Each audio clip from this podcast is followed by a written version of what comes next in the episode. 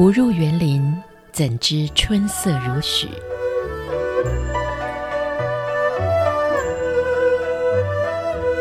不只是昆曲 Podcast。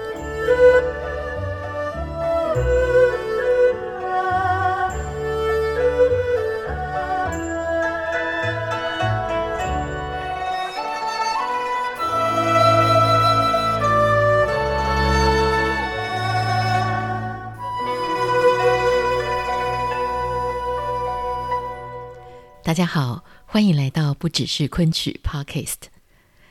最近呢，有一位朋友啊找我去做一个小小的演讲，讲题很有趣，叫做“古典音乐的当代性”啊，听起来好像很难、很绕口的一个题目。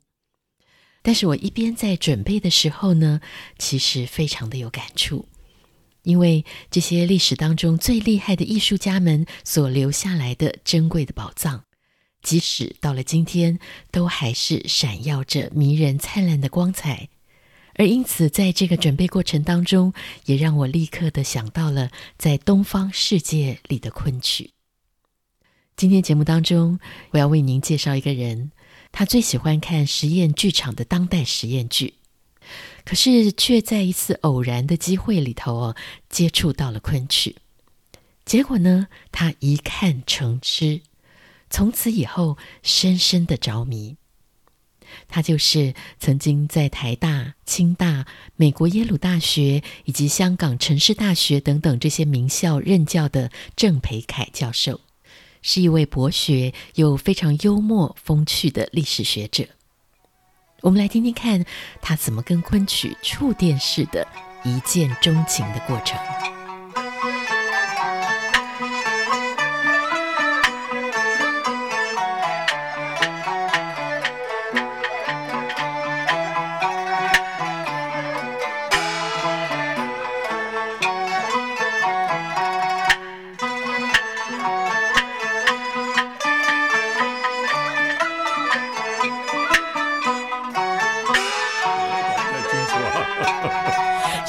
郑教授本身呢，也是昆曲师。嗯，那讲的是，因为我其实是研究文化史的。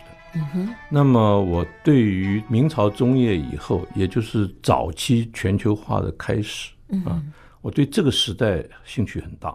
那么我就在想，他当时这个文化艺术的发展是一个怎么样的状况，跟社会经济的发展，当时社会富裕的情况，嗯，有没有关系？所以我当时做的其实不只是做汤显祖，我做整个江南这个地区的社会经济发展跟文化的关系。我挑了两个人，一个是李治，嗯，就福建的李卓吾，嗯，那么一个就是江西的汤显祖，因为这两个区域呢，并不是江南的这种文化中心，而是属于整个当时发展的江南文化的边缘。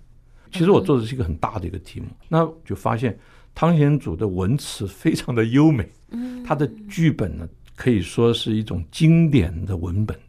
另外呢，我小的时候就开始对戏曲有兴趣。哦，小时候就开始喜欢啊，因为父母他们喜欢听京戏啊，所以我就跟着听一些。可是我个人的兴趣却不完全是戏曲，嗯哼，我是对于这个实验剧有兴趣啊。所以老师反而是喜欢看新的剧场的。我是对，我是最早上大学的时候那一年，包括我一些学长还是同学开始搞这个西方的现代剧，编一个杂志叫《剧场》，那我是最早参加他们的。可是是看戏的兴趣，不是表演的兴趣。我这个人比较害羞的啊，上台不行，是观察的行。所以在假如有不同的戏剧的演出啊，我就去看，什么都看。那么另外就是六零年代初期，年轻人嘛，对于西方的这个新的东西，嗯，有很浓厚的兴趣。是，所以那时候那种实验剧、小剧场刚开始很有兴趣，就实验剧的那一些剧本啊、研究啊、讨论啊，嗯，从文本开始。哎，演出的倒是没有。我到美国是有去看，像这个。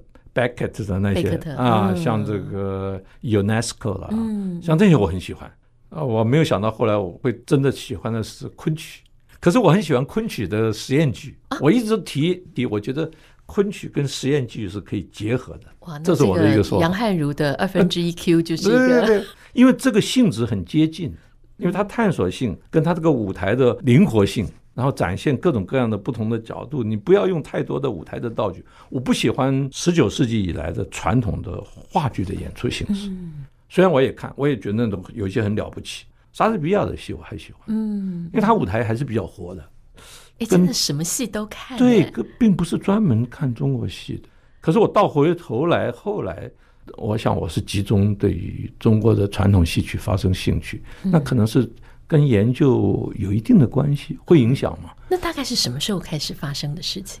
我觉得真正发生是我一九九一年来台大客座的时候，因为我在纽约看的戏主要是看各种各样的西方的话剧啊，跟歌剧。嗯，大都会歌剧院里头。我时常呃，我主要大概是在大都会歌剧院过的。然后我没有机会看到一些中国传统戏曲的演出，偶尔他们有票房，纽约票房演出呢，我也去听听看看。可是，一般来讲，就是因为支持朋友而已，友情赞助，也就是那样了。哎呀，九一年，一九九一，就是来台湾客座的时候，还特别讲这个明代以来这个文化艺术的发展，所以也会讲一讲戏曲戏曲的东西。嗯九二年来的时候，就碰到了大陆的昆剧团来，那我受刺激很大。刺激很大的原因就是说，是文本我熟的，它的背景我也熟的，都是文字的。我从来没有看到这个昆曲在舞台上整出整出的演，没看过。一直到大陆上几个昆剧团来，他们的演出还有各种各样的这个不同的角色、不同的折子，啊，变化这么多，我就想。哎呦，三四百年前的东西还可以这样子演，太精彩了！所以我后来精神主要都花在这方面。我想这是一个很大的转变，就是我从本来的剧本跟我自己想象它可以怎么演出，到我亲眼看到它居然可以这样演出，而且演出的这么美，还超乎了我当时想象他的一种演出的审美境界。因为，因为这些演员他一辈子都是在这个昆曲的，你也可以说他这个世界里面成长，是吧？沉醉在当中，表达他这个美，他用各种各样的很细微的手段来表达。那我觉得是他是太太好了。其实刚我们聊天的时候啊，郑教授用了一个词非常有趣，他说在现场看的时候，他整个人好像触电了一样，被电到了，就被电到了，真的是被电到了，因为你就觉得。汗毛都都竖立起来了，真的，连汗毛都竖起来。汗毛竖立起来，我想这个原因就是说，是你可能心中有一个很遥远的想望。这个想望就是说，是你看大家都这么说啊，明朝人这么说，清朝人这么说，那么可能有这个东西。我也没有完全把它排除掉。嗯哼。可是我看过的这一些戏，我小时候看过的戏。没有给我这样的一种感觉，嗯、那我想这是不是文人喜欢夸大了，是吧？可是可能有，那你有一天在你眼前演出了，他居然真的有，那这个刺激很大，嗯、而且你还要回想起来，我大概成长的过程里头还有一点就是对于西方的向往，是吧？我是念外文系出身的，是我对于西方文学、对于西方的这个艺术有很浓厚的兴趣。然后到了美国，长期以来对于戏剧的还有音乐的欣赏都是西方的，西方为主，是吧？嗯，所以所以其实是是真的是一个中国的这个表演艺术，对我来讲是一个很遥远的古代的梦，居然美梦成真，在台湾看到，所以对我刺激很大。所以我后来每隔一年都会回台湾，就为了要看昆曲嘛。那当然啊，都都都会回来。我每年都回来，其实我每隔一年都还来客座。所以从那次被电到之后，我相信既然有被这种触电的经验，再回去看那些文本，这个感觉应该就不一样。不一样，当然是不一样。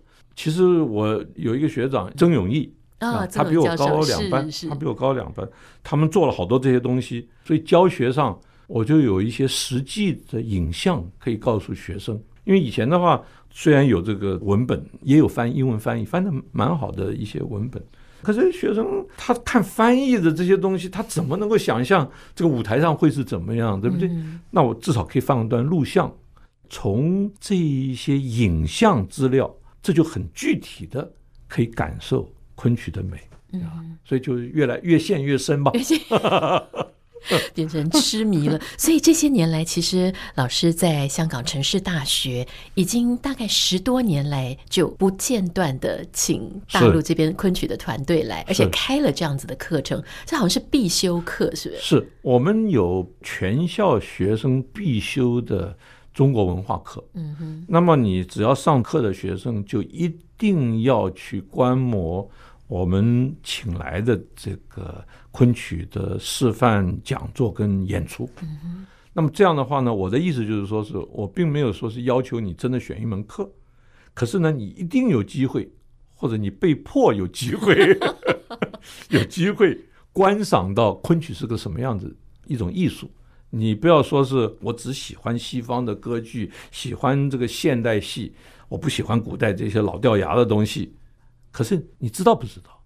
所以我就说你。所有的年轻人没有无知的权利，你有选择的权利，你有选择你喜欢不喜欢中国文化，你有权利选择你喜欢不喜欢传统的戏曲，喜欢不喜欢昆曲，这都是你的选择。可是你在看到之前，你不能做这个选择，因为你不能做无知的选择，因为你不知道它，你不知道它是什么，嗯，你从来没有机会见到过，所以所有的同学呢，都被迫有机会知道，被迫要进行选择。不，我觉得这还蛮有意思。跟年轻人对话的时候，把你的道理讲清楚，那他们也不希望无知啊，嗯，对吧？那他们的反应呢？他们的反应是这样，因为觉得传统的戏曲都是野台子戏。你看在香港演出嘛，那种叫酬神戏啊，叫神功戏，庙前面都是在庙前面，嗯，那的确是有点吵。啊，那么大锣大鼓的这广，尤其是广东戏嘛，很吵，而且呢，也好像他们觉得比较低俗，是吧？一般老百姓啊，民俗的东西嘛。结果看了昆曲舞台演出的时候，他们也大吃一惊。哦，因为至少很优美，是是吧？所以倒是有个别的一些人，哎，发生了兴趣。嗯，或至少他会说，这是一个很特殊的一种音乐舞蹈的呈现方式。他们以前没见过，好像也很好。因为我们还做一个东西，因为我我我觉得这也是一个研究的对象，就是研究这些学生的反应啊。对他，他对这种演出算是一种文化艺术形式的一种反应，所以我们都有做调查，百分之八十的学生，香港的学生是没有去过剧场看过任何戏曲的，百分之八十以上。然后呢？昆曲呢，大多数人都是说没有接触过的，因为他们上大学以前，嗯嗯，在完全不会在社会上接触到。那问下来呢，差不多有百分之四十三四十呢，都觉得非常的优美，很喜欢。哦，就整体来说，百分之八十都愿意以后还看，都觉得很好。所以我们都很满意啊，因为因为你学生的反应，我我就说我们教哪一门课有百分之八十的学生 很满意，满意度非常满意度很高啊，对啊，是学生会帮我们调查的，不是我们自己调查。哦哦，所以不是你们自己，是学生会，学生会帮我们调查的，那准确度非常高。是是是。是，所以我们都很高兴，我们那时候都很高兴啊，所以就继续下来，一直继续下来，很成功的，所以我们当时办的也蛮愉快的。嗯。哇，跟郑老师聊天非常非常的有趣，因为老师非常的博学。我刚刚看老师研究的东西，昆曲只是其中之一，还包括什么陶瓷，还有呃茶的文化，然后还有园林，是，然后当然比如说比较的文学啊、翻译啊这些也都有，不过都有联系。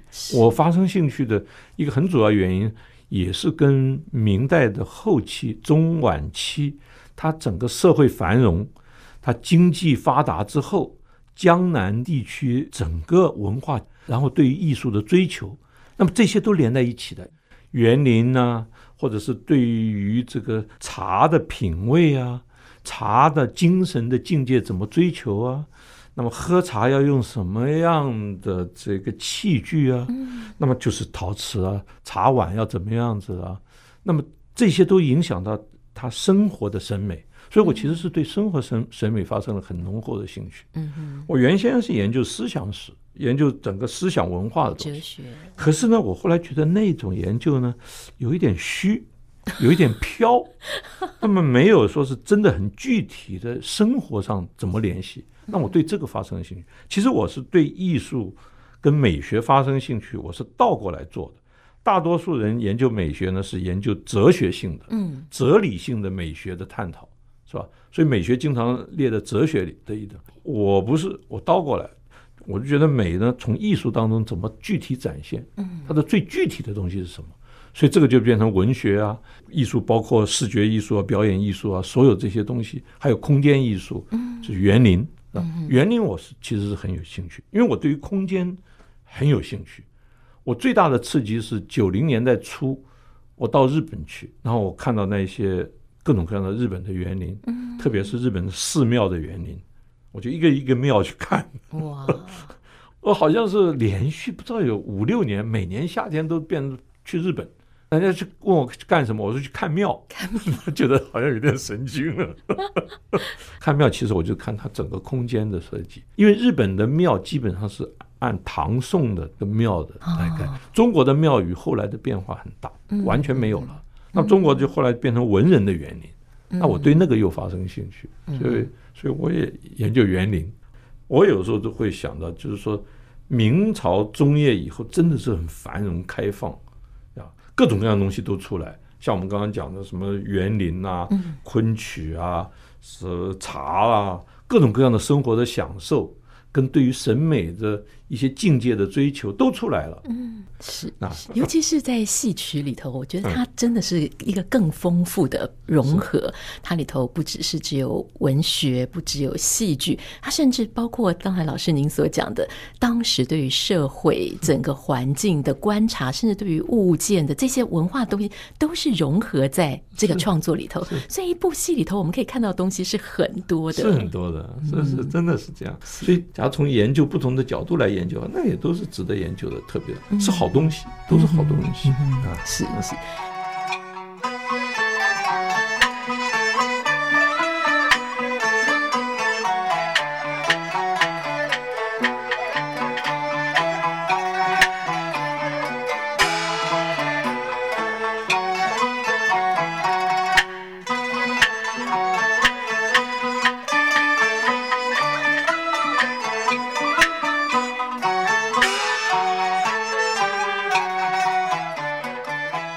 郑老师，您刚才也有提到，很多学者他们都是从思想的层面来研究这些东西，但是您是从人的观点来开始切入。我因为我学历史嘛，是。那么我自己个人的一些感情上的这个喜好，跟学历史呢，我我觉得我学了一段时间以后，有一种割裂的感觉。因为学历史的人经常跟你讲历史的客观性，跟你讲历史的大势。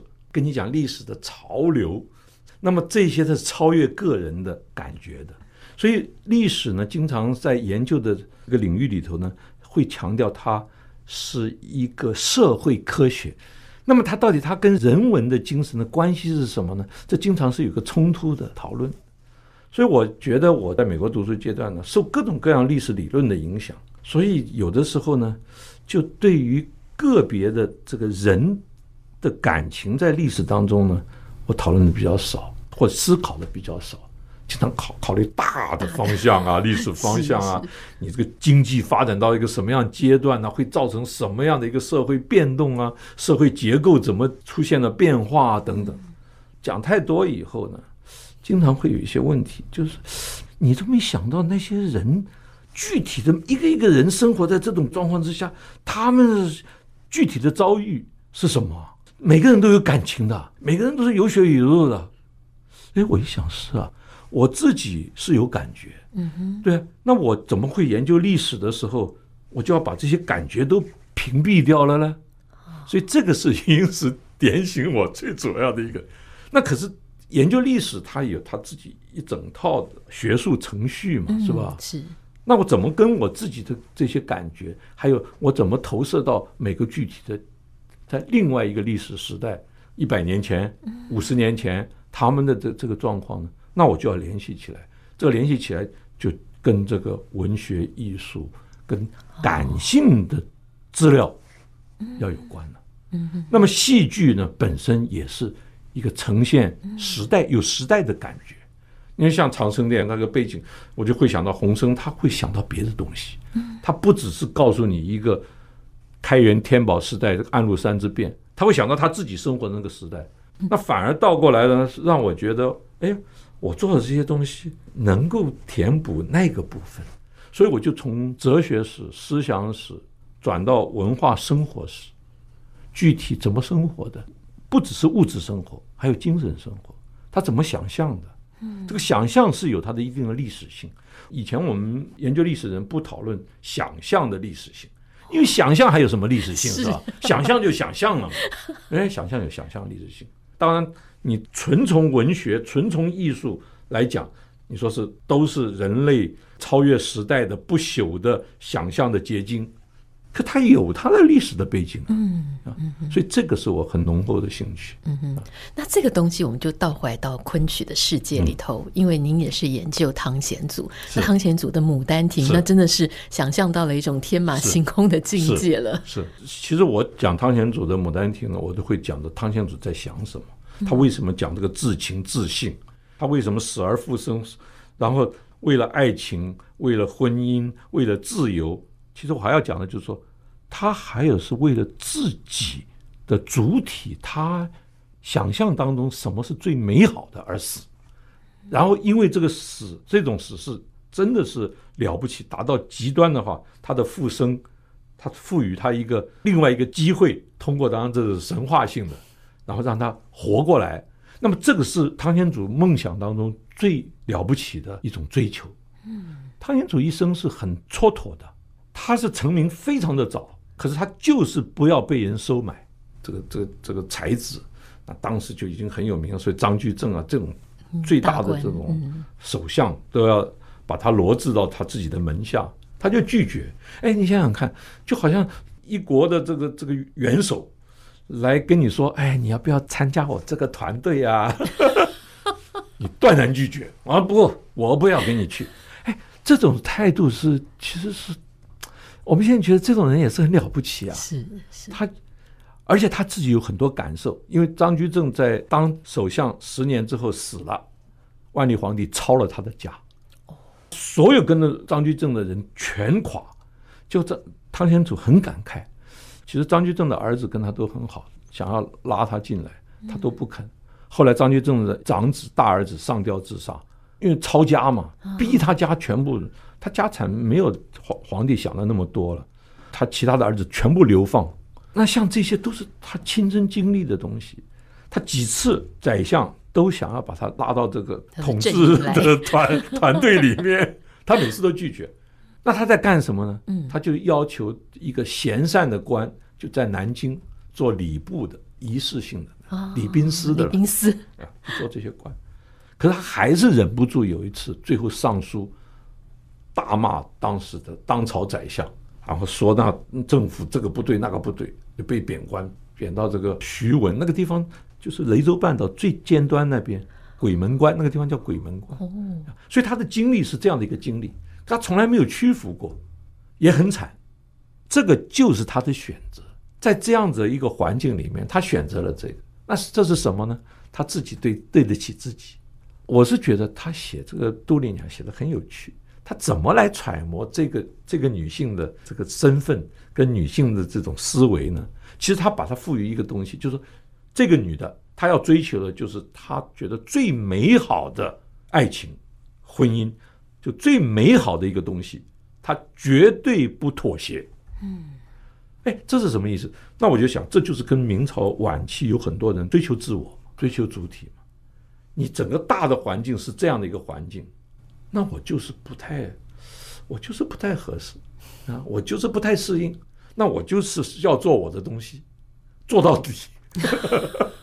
所以这个其实是我读《牡丹亭》的它的另外一面。他的精神境界不单纯是一个爱情的东西，它是一个精神境界的追求的东西。所以他可以写的这么好。汤显祖出身是哲学出身的哦，他是一个大思想家教的，他是后来走了。这么一条路，这个当然也跟他特殊的对文学艺术的这个兴趣有关啊。每个人有每个人天生的性情，而且有一个性向。汤显祖就是会写诗，这个性向他排斥不掉。而作为一个儒家的思想这个传人的话呢，应该不要搞太多这种文艺的东西，是吧？你你要传这个这个道统的，对。所以他的老师到后来批评过他，嗯，罗如芳嘛批评他，他那时候已经写了《紫钗记》了，被老师批评了。他说晚上都睡不着觉，汗都这么流下来。他很尊敬他的老师，可是他说到最后，他就发现他没办法。哎，这个也很有意思。他从来都忠于他自己的感觉啊，可是他也同时，他觉得在道德正义方面，他也是很坚持的。嗯嗯。所以我每次说他有这个孔子讲的这个狂倦的这种性格，他大多数时候是倦，是洁身自好，有所不为。可到关键的时候，他还会上一个书，大骂所有的朝廷，惹得皇帝大怒。他人家就说：“那你在干什么？”他。那也没办法了，惹出大祸来了。他真是惹出个大祸，就被贬。后来 被赦了回来，他其实很朋友很多，都很很重要的，想要把他弄来。可是就是有人讨厌他，其实这是官场的东西，他自己也后来知道了。所以这些剧里头有他这个整个生活的一些经历。那么你说最重要的，他当然是还是写的是个爱情的东西。可是这个背后是一个精神境界的追求的东西。所以我觉得蛮有意思的，所以这个我想也是我对研究历史的跟一般人研究跟考虑的不太一样，也跟研究文学的不一样。哦，那这个《牡丹亭》里头有很多人也在讲说，它就是跟传统的礼教这些，甚至是相互冲突的，很大冲突的。因为其实汤显祖整个思想的训练，在当时是阳明学派里面的泰州学派，就是要自由的，嗯，追求内心的自由，追寻个人的感觉。从真正的心底致良知啊，来发现圣人的精神，而不是说读了圣人贤书书，按照圣贤的规矩来做。所以不是按照道德规范来做，是从你自己内心心底下的追求，然后最后是跟道德合拍。那么从这点来讲呢，他一直强调的就是整个是跟传统的道德规范，到时候会发生冲突的。因为像杜丽娘这个自信。到了极端的一种自我的追求美好，他不是追求坏东西，他追求一个纯洁的爱情。可是他是自我的追求，那自我的追求其实是不合乎规范的。你要父母之命、媒妁之言，要按照整个这个框框，你不能自己去找个男人嘛，是吧？所以这个冲突就很大，而这个影响也很大，因为我们知道《牡丹亭》出来以后。最喜欢读《牡丹亭》的都是女性，都是闺阁里头的小姐，造了造反了。而且还有一点，我们就发现有大量的文学作品里头都喜欢引《牡丹亭》。文学艺术都要讨论这个的嘛？你的真感情是什么？这些都刺激他们。很多故事，然后注释啊，很多都是妇女在那里注释，女性也有很多读书的嘛。嗯，《牡丹亭》时常被禁，官府有的时候就看得不顺眼。有的这种未道之事嘛，禁《牡丹亭》，《红楼梦》也是常被禁，可是呢，又永远都会有流产。也有一些，也并不是所有的人都是那么古板的，觉得真的是好东西啊，所以不断的进，不断的印，不断的演。所以这个是很有意思的一个东西，因为这是一个真性情、真感情的东西。其实后来好最好的几个剧本。像《桃花扇》也好像这个《长生殿》也好，也是也是这样的一种。而且我觉得，因为明代传奇这个系统啊，南戏系统可以很长，很长了以后呢，它一定有各种各样的社会的环境都要写进去。它不是一个单纯的像北杂剧的话，它很短，它就是一个简单的故事，一条主线很清楚。这个明代、清代的传奇，它一般都是比较复杂。因为它经常就几十出、四五十出，对，连续剧 呃，连电视连续剧一样，它它各种各样的社会的环境，它都要放进去。嗯，所以我觉得这样的文学作品或这样的戏剧作品呢，它也可以看出整个社会当时不同的角度呈现一个社会，所有当时的人他的处境、他的感觉、他的反应都出来了，所以蛮有意思的。嗯嗯嗯。嗯嗯